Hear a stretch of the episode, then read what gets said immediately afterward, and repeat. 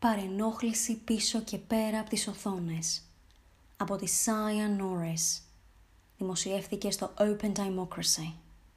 Διάρκεια ανάγνωσης 7 με 8 λεπτά. Μετάφραση Ευσταθία Στεφανούδη. Επιμέλεια Σταυρούλα Γιαριτζίδου. Κείμενο ήχο αφήγηση Άντα Τρουλάκη. Συλλογή δεδομένων από φιλανθρωπική οργάνωση σημειώνει η αύξηση των περιπτώσεων σεξουαλικής παρενόχλησης γυναικών που εργάζονται από το σπίτι εν μέσω πανδημίας. Νέα έρευνα της Rights of Women, οργάνωσης που παρέχει αφιλοκερδός νομική βοήθεια σε θύματα κακοποίησης, φέρνει στη δημοσιότητα νέα δεδομένα. Σχεδόν το 1 τέταρτο των γυναικών στο Ηνωμένο Βασίλειο που έχουν δεχτεί σεξουαλική παρενόχληση στον εργασιακό τους χώρο δηλώνει πως το φαινόμενο έχει ενταθεί με την εφαρμογή της τηλεργασίας εν μέσω πανδημίας. Στα τέλη του 2020, η οργάνωση πραγματοποίησε δημοσκόπηση στην οποία συμμετείχαν εκατοντάδες γυναίκες. Διαπιστώθηκε έτσι ότι το 42% των συμμετεχουσών είχε πρόσφατα δεχθεί παρενόχληση από συναδέλφους μέσω κάποιας διαδικτυακής πλατφόρμας, ενώ περισσότερο από το 70% υποστήριξε ότι η εργοδοσία δεν λαμβάνει τα απαραίτητα μέτρα για την προστασία τους. Σε μαρτυρία της, γυναίκα υπάλληλος αναφέρει πως τέλεχος της εταιρείας στην οποία εργάζεται κάνει screenshot την ίδια και άλλες εργαζόμενες μέσω της πλατφόρμας του Zoom. Σημειώνει χαρακτηριστικά πως το άτομο αυτό μοιράζεται τις συγκεκριμένες φωτογραφίες με συνεργάτες του, συνοδεύοντάς τε με υποτιμητικά σχόλια και σεξουαλικούς υπενιγμούς. Το παραπάνω δεν αποτελεί μεμονωμένο περιστατικό. Άλλοι εργαζόμενοι δηλώνει πως αισθάνεται την ιδιωτικότητά της να παραβιάζεται – η τηλεργασία ουσιαστικά επιτρέπει στο άτομο που την παρενοχλεί να εισβάλλει στην κρεβατοκάμαρά της. Πλέον δεν νιώθει ασφαλής ούτε μέσα στο ίδιο της το σπίτι. Η οργάνωση Rights of Women καλεί τη Βρετανική κυβέρνηση να δράσει άμεσα, λαμβάνοντας μέτρα μηδενικής ανοχής κατά της σεξουαλικής παρενόχλησης εργαζόμενων γυναικών. Στόχος είναι να προστατευτούν τόσο αυτές που εργάζονται με φυσική παρουσία, όσο και εκείνες που εργάζονται από το σπίτι. Από τα στοιχεία της παραπάνω δημοσκόπησης διαπιστώνεται ότι το ισχύο νομικό πλαίσιο που αφορά τις καταγγελίες για σεξουαλική παρενόχληση δεν ανταποκρίνεται στο σκοπό του. Η ίδια η εργοδοσία δεν αναγνωρίζει την ευθύνη που φέρει για την προστασία των εργαζόμενων γυναικών, υπονομεύοντας την όλη διαδικασία, υποστηρίζει η Diba Sayed, ανώτερο νομικό στέλεχος της οργάνωσης. Η ίδια τονίζει ότι η κατάσταση θα αλλάξει μόνο όταν η νομοθεσία και το καταστατικό κάθε επιχείρησης ανταποκρίνονται στην πραγματικότητα που βιώνουν οι εργαζόμενες. Νέα μέσα, νέες απειλές. Υποστηρικτές και υποστηρίκτριες της εκστρατείας που ξεκίνησε η Rights of Women υποστήριξαν ότι το καθεστώς τηλεργασίας εν μέσω πανδημίας κάθε άλλο παρά περιόρισε τα περιστατικά σεξουαλικής παρενόχλησης. Στην πραγματικότητα, παραχώρησε σε κακόβουλα πρόσωπα νέα μέσα για να απειλούν, να κακοποιούν και να φημώνουν τις γυναίκες. Σε διαδικτυακούς χώρους, τα άτομα αυτά αναθαρεύουν και προσεγγίζουν τα θύματα τους πολύ πιο εύκολα. Πλέον προστατεύονται πίσω από μια οθόνη και έτσι ξεμοναχιάζουν διαδικτυακά, προσβάλλουν και παρενοχλούν με μεγαλύτερη άνεση. Όταν κάτι τέτοιο συμβαίνει σε κοινή θέα στο Zoom, παγώνεις. Ούτε το συνεχίζεις, ούτε αντιδράς. Γιατί ξέρεις ότι τις περισσότερες φορές θα το παρουσιάσουν σαν πλάκα και θα σε χαρακτηρίσουν υπερβολική εξομολογείται μία εκ των συμμετεχουσών στη Βρετανική δημοσκόπηση.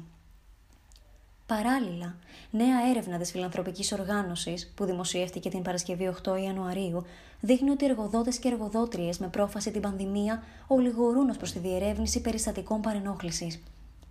Σε συζήτησή της με τη Rights of Women, η γυναίκα μιλά για τη δική της εμπειρία με αφορμή περιστατικό παρενόχλησής της που κατήγγειλε στη διεύθυνση. Όπως εξήγησε στη συνέχεια, πέρασε μεγάλο χρονικό διάστημα μέχρι να δεχθούν να τη συναντήσουν, καθώς εξαιτίας των περιορισμών, μόνο μέλη του διοικητικού προσωπικού επιτρέπονταν να προσέλθουν στα γραφεία της εταιρείας. Καθυστέρησαν να απαντήσουν στα email μου λόγω COVID, συμπληρώνει. Κάπως έτσι αντιλήφθηκα ότι η πανδημία επηρέασε σε μεγάλο βαθμό τον τρόπο με τον οποίο η εργοδοσία χειρίζεται ακόμα και τέτοιου είδους περιστατικά. Κακοποίηση στην πρώτη γραμμή. Η Βρετανική δημοσκόπηση επισήμανε ωστόσο ότι η σεξουαλική παρενόχληση σε χώρους εργασίας δεν αφορά μόνο γυναίκες που εργάζονται από το σπίτι εν μέσω πανδημίας. Διαδικτυακή παρενόχληση δέχθηκε στην πραγματικότητα ποσοστό χαμηλότερο του 45% των εργαζόμενων γυναικών. Η πλειονότητα των εργαζόμενων γυναικών έχει βιώσει παρενόχληση πρόσωπο με πρόσωπο και όχι μέσω διαδικτύου.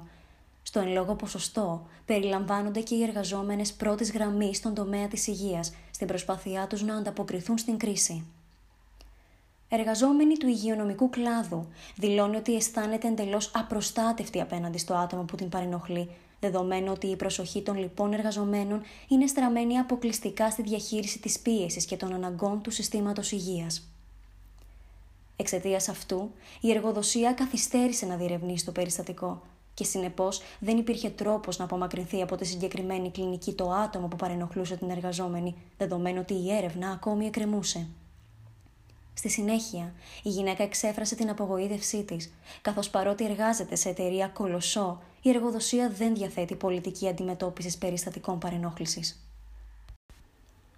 Ανάγκη για αλλαγή. Περίπου το 1 τρίτο των γυναικών που ερωτήθηκαν στη Βρετανική δημοσκόπηση αποκάλυψαν ότι κατά τη διάρκεια της πανδημίας η εργοδοσία καθυστερούσε τραγικά να ανταποκριθεί σε καταγγελίες εργασιακής παρενόχλησης. Ωστόσο, τέτοιου είδους ζητήματα υπήρχαν πολύ πριν την έξαρση του κορονοϊού, γεγονός που φανερώνει τον ενδυμικό τους χαρακτήρα. Σε έρευνα που δημοσιεύθηκε το 2016 από το Βρετανικό Κογκρέσο για τις Συνδικαλιστικές Οργανώσεις, διαπιστώθηκε ότι περισσότερο από το 50% των ερωτηθισών γυναικών έχουν δεχθεί σεξουαλική παρενόχληση στο εργασιακό τους περιβάλλον. Υποστηρικτές και υποστηρίκτριες της εκστρατείας επιρρύπτουν ευθύνη στην κυβέρνηση και καταγγέλουν την απόφασή της να αναστείλει την ένομη προστασία κατά της παρενόχλησης από τρίτους που προέβλεπε ο νόμος περί ισότητας το 2010. Ο νόμος αυτός προστάτευε το εργατικό δυναμικό από κάθε μορφής παρενόχληση, είτε αυτή προερχόταν από ασθενείς νοσοκομείου είτε από πελάτες ενός καταστήματος.